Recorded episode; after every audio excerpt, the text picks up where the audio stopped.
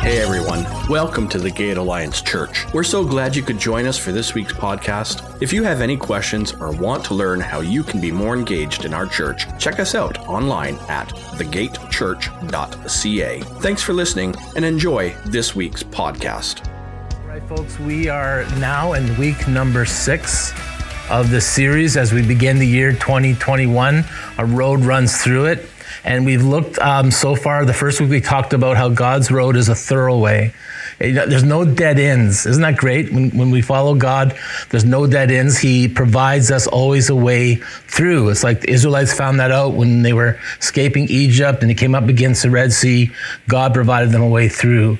In Psalm 23, he says, even in death, that's not a dead end. We will walk through the valley of the shadow of death. We don't have to camp there as believers and stay there. He leads us through. So we're thrilled for that. And then the next two weeks, we talked about detours and they, those are the temptations that try to uh, lead us astray off God's road. And we talked about the importance of understanding what temptations were and what they weren't, and how we can um, how we can face them in our life, and how we will face them in our life. And then the next two weeks, we talked about prayer. Uh, we talked about being under construction and how before we do ministry, we need to prepare in prayer. And then last week, we talked about how even after prayer is a very important time where we stop and spend that time listening because God may have something to say to us in response to what we have said to Him. And so today we're going to uh, begin the first part of another two part section of the series called Finishing Well. I was sharing with uh, some pastors this week how I'm almost, it's almost been 32 years since I've been pastoring. And I honestly, it feels like I'm just starting. I just feel like I'm getting the hang of it. I feel like I'm just, okay, now I think I'm ready to start doing this uh, ser- more seriously. It's not that I haven't been serious, but it's just that I'm learning so much. And I wish I knew back 32 years ago what I know today, right? Do you ever feel that way? But I know I can't go back.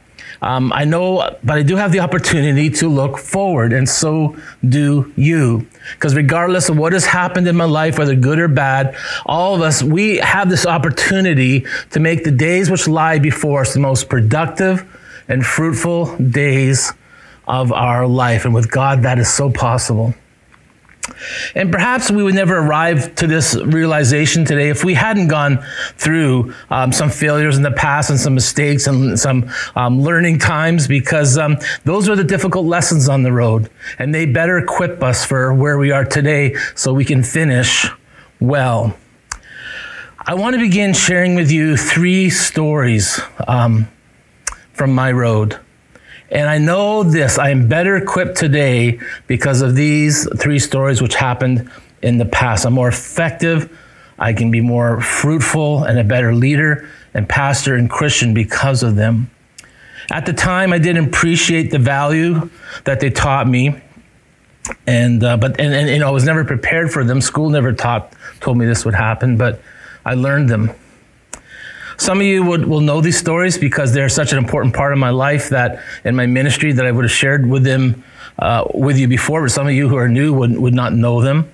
Uh, in fact, I share them with pastors when I sit down with them and ask for some counsel or advice on how to do ministry. I share with these learning experiences in my life. And they're worth mentioning today because these lessons help and benefit our church today. And that's the point we're going to make um, today. So I tell these stories, I'm telling them as lessons I had to learn. They're not meant to disparage the lives of others, but really to point to something I had to learn um, that I needed to apply in my life. So the first story was from my first church, and a lot of you will know this. But uh, the church was a small rural church and really uh, in, in the middle of nowhere.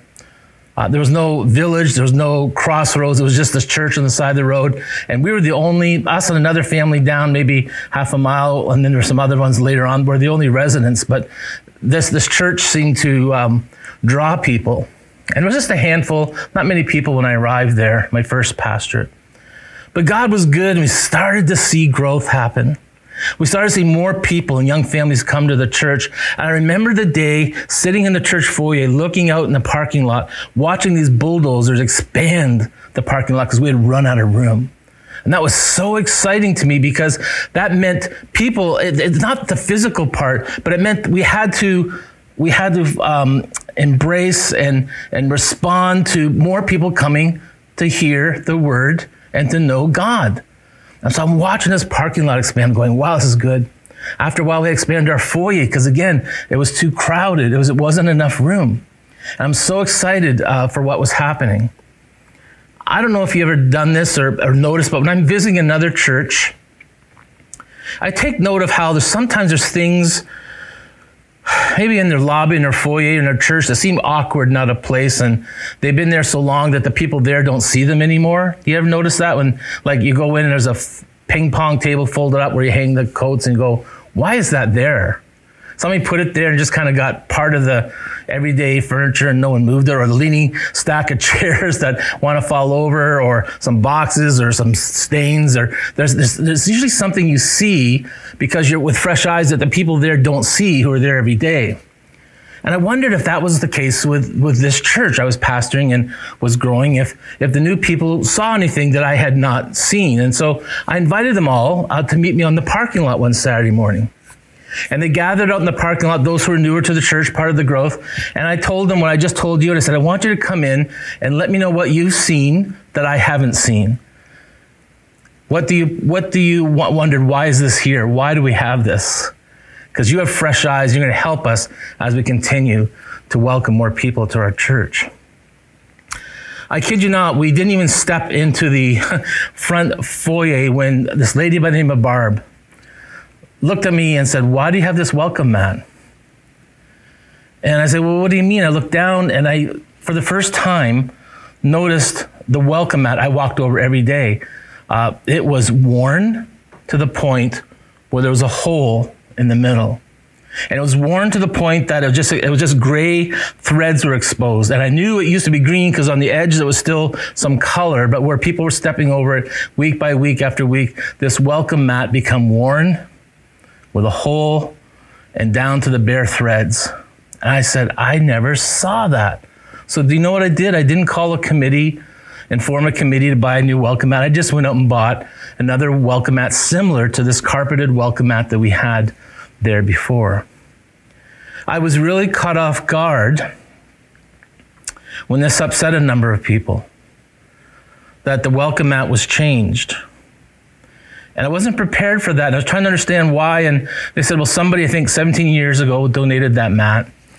Um, and I changed it. In fact, before I left that church, when I was visiting people saying goodbye, one of the main people said, You changed our welcome mat. And I thought there's a lesson there, which I hadn't learned yet, but I will. The second story was in the very next church I went to, um, a church that that was going through struggle, had gone through a split, and was going in and trying to uh, help lead us to unity and help us to grow again. And and again, young people were coming. The church was growing. There was parts of the church that weren't healthy, becoming very healthy and very strong. We we're baptizing people one Sunday. We baptized 27 people. It was such a wonderful time. We saw we're reaching out to other people in our community, in our schools, building relationships in our community. And the one problem that church that I had, and this is this is more of a problem you think, the coffee was horrible. I mean, it was bad. And I actually set out one day to find out why. And it wasn't the coffee they bought. It wasn't the coffee maker. It was actually the water uh, in that church. So I like coffee. And I remember once going down to Tim Hortons to get my coffee, and uh, you know, the, and the manager he really liked our church because some of our young people worked for him. In fact, one was his assistant manager, and he really appreciated their integrity and their character. Though he wasn't a believer, he saw the value of these people coming from our church. And I was telling him, you know, I come because our coffee is horrible. I I can't drink it, and I love coffee. And he said, you know what? I'm going to donate our Tim Hortons coffee to you every Sunday. I went, what? Yeah, I'm going to donate the coffee, the cups, the sugar, everything. You just show up, pick it up, and it's yours. I thought, this is amazing. This is an answer to prayer. And so we got to advertise that we have Tim Hortons coffee when it was good. And people would come and we had this young guy who just was a new Christian would take over this coffee ministry. I'm going, this is so wonderful. People are, are bringing coffee in the church and people are getting up to go out, get their coffee, but that's okay. These are new believers. They're learning and saying, at least, you know, if Mark's not on his game today, I'm going to have good coffee. But again, some of the people who've been there for a while started complaining about the Tim Hortons coffee. And I thought, isn't that interesting? Because the other coffee is horrible. And this is so much better. Why were they complaining to the point where they asked for it to stop? Free coffee to stop. And so it did. Down to my next church or another church that, again, had gone through very tough times and struggles and um, lost a lot of people. And we went in and with God's help again, we lifted Jesus up and he drew people onto us. And it was so exciting to watch the growth. And I talk about growth because it's people who are hungry for God. I mean, imagine your grandchild that doesn't know the Lord wanting to come and know about God, or your son, or your daughter, or your friend. It was like that. People and this kept coming and, and coming. And I remember standing there at the front and, and watching the, the ushers having to get out chairs every Sunday to fill up the back foyer because there was not enough room in the inn. And our ushers were saying, our greeters were saying, we got to, you know, do something about our parking lot. We're watching people come in, circling, and can't find a place to park and leaving. So we can't do that. And so we felt we got to make some quick adjustments. So we decided to go to uh, two services and, and, add another service, which I thought was a great thing because we were growing. And I mean, people, every, I'm not kidding you, every week new people were there. But some people, again, um, didn't like that change and um, spoke very much against it. And eventually the church, um, after I left, to go back to one service. In each one of these cases, a change was introduced as the church grew. And in each case, there was a group of people who struggled adjusting to that change. And what took me many years to learn was the problem. The problem wasn't the welcome mat or the Tim, Tim Hortons coffee or the added service. These were just symptoms of a deeper problem. All these things represented the fact that new people were coming and it meant their church was changing and they had trouble adjusting to that. And eventually I came to learn and I needed to, I needed to take ownership of this problem as a pastor because, and I actually wrote down one day in my notes thinking about this and going back and visiting, um, you know, what, where have I failed? And I wrote this down. What I failed to do was to bring the people along spiritually so that they would be ready to accommodate growth. And I realized that we were growing beyond our capacity to welcome, serve, and minister to others. It wasn't enough to lead a church to be successful in reaching people and people wanting to come uh, to the church. As their pastor, I needed to provide the means for people in the church to grow spiritually to the point where they would be ready to welcome the Great Commission being fulfilled. I learned that just because someone had been attending church did not mean that they were in that spiritual place. I made a mistake in assuming everyone was ready and would rejoice when those who are hungry for God would come seeking Him at their church. And I'm sure on paper, many people would tell you that, yeah, we want to see our church to grow. And we want that until it actually happens. I said I didn't learn that principle in school, but I really lied because there was one unofficial lecture of this wise old pastor. I don't even remember his name. He was well known though, and he came to our graduating, uh, our, at least one of our classes, just where some of us students were ready to graduate and go out and interview uh, in our in our churches for the first time. And he looked at us young bucks, you know, after you know four or five years of schooling, ready to take on the world with all our knowledge. And he gave us some advice from his years of experience. He looked at us and he said, When you go out and interview at a church, when you interview at a church and the church tells you they want to grow, don't put a lot of stock in that.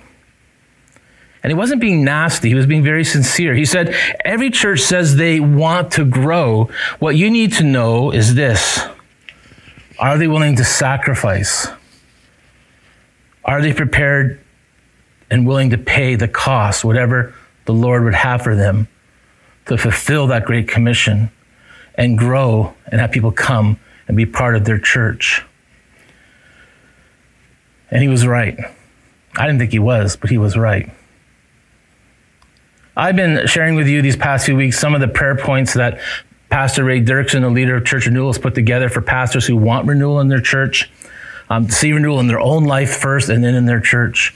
And i'll just quickly review the ones I've shared with you so far. We talked about dissatisfaction because you want renewal in your life, you want renewal in your church, and it's a holy dissatisfaction where you want the things to go, you want to go deeper and further and see God bring about needed change in your life and in the life of others in your ministry. And then uh, following up on that was desperate prayer because you go to God in prayer. You want renewal and you will not let go until you receive renewal from God. You're desperate in your prayers with Him. And then the third one was humility, because now, you know, once you do that, you're ready to receive direction. You're prepared to be like clay in the potter's hands, because pride leads to disgrace, but humility, with humility comes wisdom, the Bible says. And so you're humble before the Lord, ready to receive his direction. And then last week we mentioned next is hearing God. You're praying to hear from God. You want to grow in hearing his voice with, like, why humble yourself and be ready to listen to him if you don't listen to him? I mean, why say, God, this is what I want, but you don't stay before him and listen to what he has to say? And we talked about that last week. The eighth point in this 11th point prayer list for renewal is this self sacrifice. We're praying. It's the willingness to pay whatever the cost the Lord has for you to see his church renewed. And I've been having the, patch, the pastors I coach pray over these 11 points. And I asked them, which one has really stood out to you? Which, where's the challenge? Where's God meeting you? And they, most of them said this one. Knowing I want this, knowing we need this, but then praying and asking, am I willing to pay the cost? Pastor Ray, just like that old wise pastor who spoke to us graduating students on the final days of school, knows this that we can say we want God's will to be done and we want to see people come to Him, but we first need to be willing to pay the personal cost of what's required of us. And there will be a cost. There will be a cost. So we might get angry at the welcome mat, complaining about the Tim Hortons coffee or the logistics of doing a second service. But they're symptoms of something deeper, which is at work in our life. And I think we're embarrassed to admit it, but the fact is, I just don't like what growth is personally costing me. When we see the crowds, we don't like the mess they bring. And church gets messy. When we see the crowds, we don't like the changes they bring. When we see the crowds, we don't like how we feel like we're losing our church, our grip in our church that we had. When Jesus saw the crowds, he had compassion on them because they were confused and helpless like a sheep without a shepherd. It says in Matthew 9 35. And I realize how we've been missing a big part of what is needed in a church if that church is going to grow and reach people and fulfill the Great Commission. We need to be more like Jesus and less like us. We get upset at the people. Jesus had compassion on the people. And how we need to grow and become more like Him and see them as helpless, confused, and say, I'm glad you're here. Sure, you'll have to change some things, but I'm glad you're here. This is what I learned. If a church is going to be effective in God's kingdom work, spiritual growth needs to precede numerical growth. Spiritual growth has got to come first. If you experience the numerical growth without focusing on the spiritual growth of the people, all, all the, what numerical growth is going to do is just highlight the fact that your people aren't spiritually where they need to be. It comes out.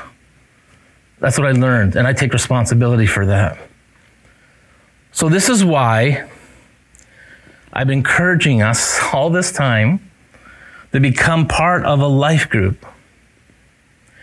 And this is why our life groups are doing the way. Jesus is the way. He is the path, the road each one of us must find and walk if we're going to be effective and fruitful and finish this life well if this church is going to finish ministry well. One Sunday sermon, uh, one Sunday uh, sermon a week is not enough for us to grow to the level of maturity that, that I need to, to have and what you need to have to be more like Jesus. It has to be a daily relationship, a daily learning and abiding in Him. When we abide in Christ, He abides in us and He changes us. He says to us, Yes, I'm the vine, you are the branches. Those who remain in me, or those who abide in me, and I in them, will produce much fruit. Well, that's what I want. For apart from me, you can do nothing. Not some things or many things. You can do nothing. So why would we not want to abide in Jesus? So that he may abide in us if we truly want to grow and be productive and fruitful in our lives and in the ministry of our church. The lessons in the way help us to know Jesus more intimately and to hear from him better. And as we abide in him, our hearts better reflect his heart. Our character reflects his character. His ways become our ways where we can look at people and not see them as a threat to our way of life, but we look at them with compassion. For they are in desperate need of a shepherd, just as we are. Someone was just sharing with me recently about a semi-annual kind of family reunion or get-together they have, and and you know there's this inner core of the family who have been doing these reunions for years, and they're not really always welcoming to those who are new and come from the outside and join the family. They they do not have the compassion for the new people who are saying, Here I am, I'm part of your family now. They had their ways of doing things, and if anybody came in and tried to change anything, they shunned them and pushed them away.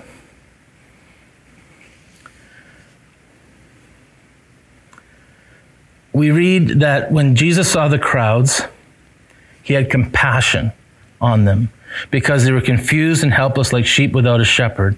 Then the Bible says to us in the next couple of verses Then Jesus said to his disciples, The harvest is plentiful, right? But the workers are few. That, we're, we're, that's, we're trying to change that. The harvest is plentiful. There are many people who need the shepherd, who need the Lord, but the workers are few. Ask the Lord of the harvest, therefore, to send out workers into his harvest field. We cannot afford to be a family reunion that does not allow and accept and welcome new members. Our church cannot become like a clubhouse. It needs to be a mission field ready to be harvest. We cannot lose sight of what call, Jesus calls us to do. We cannot afford to become like this famous story of a life saving station on the coast of Massachusetts as we see in this video.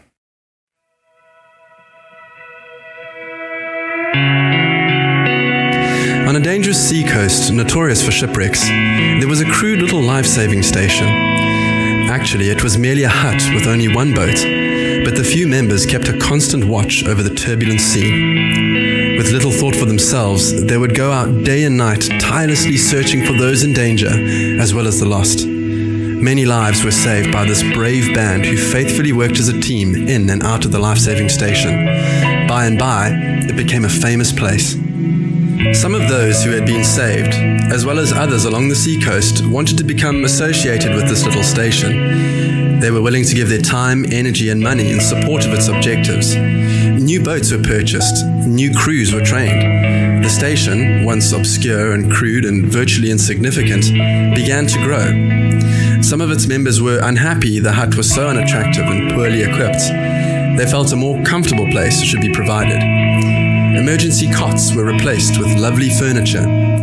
Rough handmade equipment was discarded and sophisticated, classy systems were installed. The huts, of course, had to be torn down to make room for all the additional equipment, furniture, and systems. By the time of its completion, the life saving station had become a popular gathering place, and its objectives had begun to shift. It was now used as a sort of clubhouse, an attractive building for public gathering. Saving lives, feeding the hungry, strengthening the fearful, and calming the disturbed rarely occurred. Fewer members were interested in braving the sea on life saving missions, so they hired professional lifeboat crews to do this work. The original goal of the station wasn't altogether forgotten, however. Life saving motifs still prevailed in the club's decorations. There was a liturgical lifeboat preserved in the room of sweet memories with soft, indirect lighting, which helped hide the layer of dust upon the once used vessel. About this time, a large ship was wrecked off the coast, and the boat crews brought in loads of cold, wet, half drowned people. They were dirty, some terribly sick and lonely. Others were different from the majority of the club members. The beautiful new club suddenly became messy and cluttered. A special committee saw to it that a shower house was immediately built outside, away from the club, so victims of the shipwreck could be cleaned up before coming inside. At the next meeting, there were strong words and angry feelings, which resulted in a division among the members. Most of the people wanted to stop the club's life saving activities and all involvements with shipwreck victims. As you'd expect, some still insisted on saving lives, that this was their primary objective, that their only reason for existence was ministering to anyone needing help, regardless of their club's beauty or size or decorations. They were voted down and told if they wanted to save the lives of various kinds of people who were shipwrecked in those waters, they could begin their own life saving station down the coast. They did. As the years passed, the new station experienced the same old changes. It evolved into another club, and yet another life saving station was begun. History repeated itself. And if you visit that coast today, you'll find a large number of exclusive, impressive clubs along the shoreline, owned and operated by slick professionals who have lost all involvement with the saving of lives. Shipwrecks still occur in those waters, but now most of the victims are not saved. Every day they drown at sea, and so few others seem to care. So very few.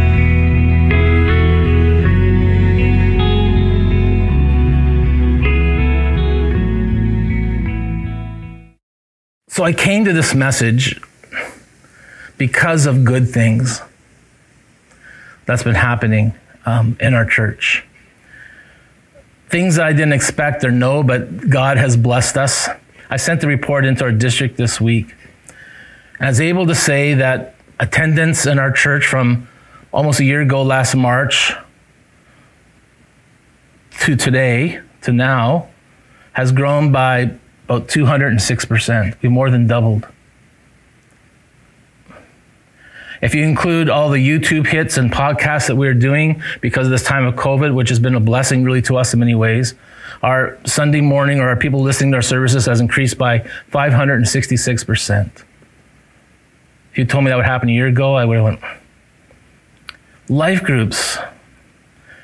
Uh, we've been showing you and, and, and, from our people in our church like the importance of life groups and um, they are a part of us growing spiritually to become mature and as eduardo said to reflect the character of christ and to become a family and a community that's not just inward looking but outward looking in fact one of our life groups this week invited a new person to join them who really needs to um, hear about how much god loves them one of our life groups um, this week, I heard one of the people were going through a very rough time, going through a very rough time. And, and that life group was walked with this person um, down this road as a, as a faith community together, vowed and pledged they were going to pray for them every morning. And they sent them flowers. And they are truly, they truly have that person's back. That's pastoral care that's done in life groups. And our my life group would, do with the men. Um, we were talking, and, and one of the men was suggesting, you know, like talk about the message last Sunday and how we have these 15 minutes that we're supposed to listen to God, not just pray and get up and leave. But he says, why don't we do that now? Right in this life group, let's spend 15 minutes. So I read a scripture, and we spent 15 minutes listening to God. And one of our fellows is a paramedic, and he was in his uh, work at work in his ambulance, I'm um, praying to God as people walk around him. And we came back and we got to share this is what God is saying to me. This is what I'm hearing from Him. That's spiritual growth. In fact, one of the gentlemen said, Can we do this every week now? That is spiritual growth.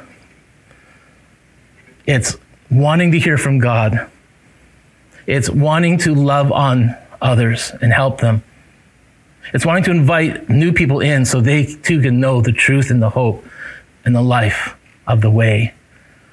Jesus said, I'm the way, the truth, and life. No one comes to the Father but through me. Um, I'm thrilled that we're growing.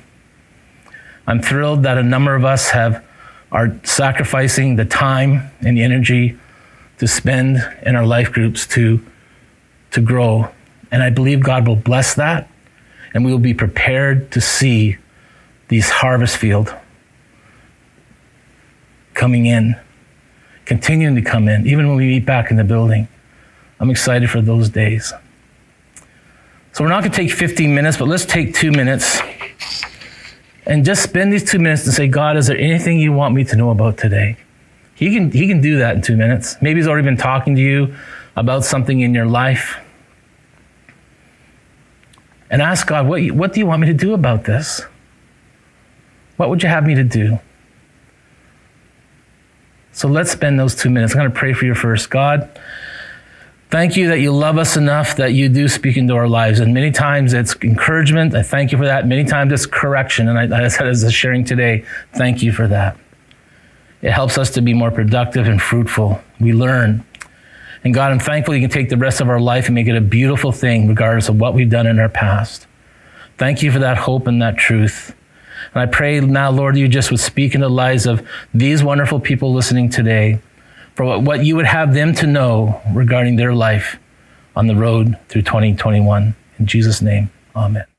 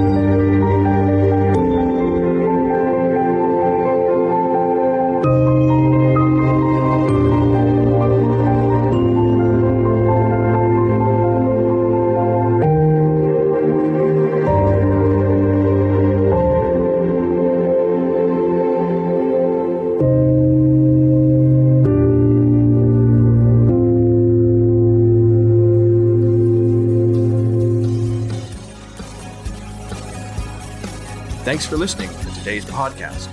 We make these messages available to give you a window into our church, but also an open gate for you to join in with our community. Our Sunday service is at 10 a.m., and we look forward to seeing you soon. And know that there is a place for you at the gate. Please remember to visit thegatechurch.ca for more information about our church.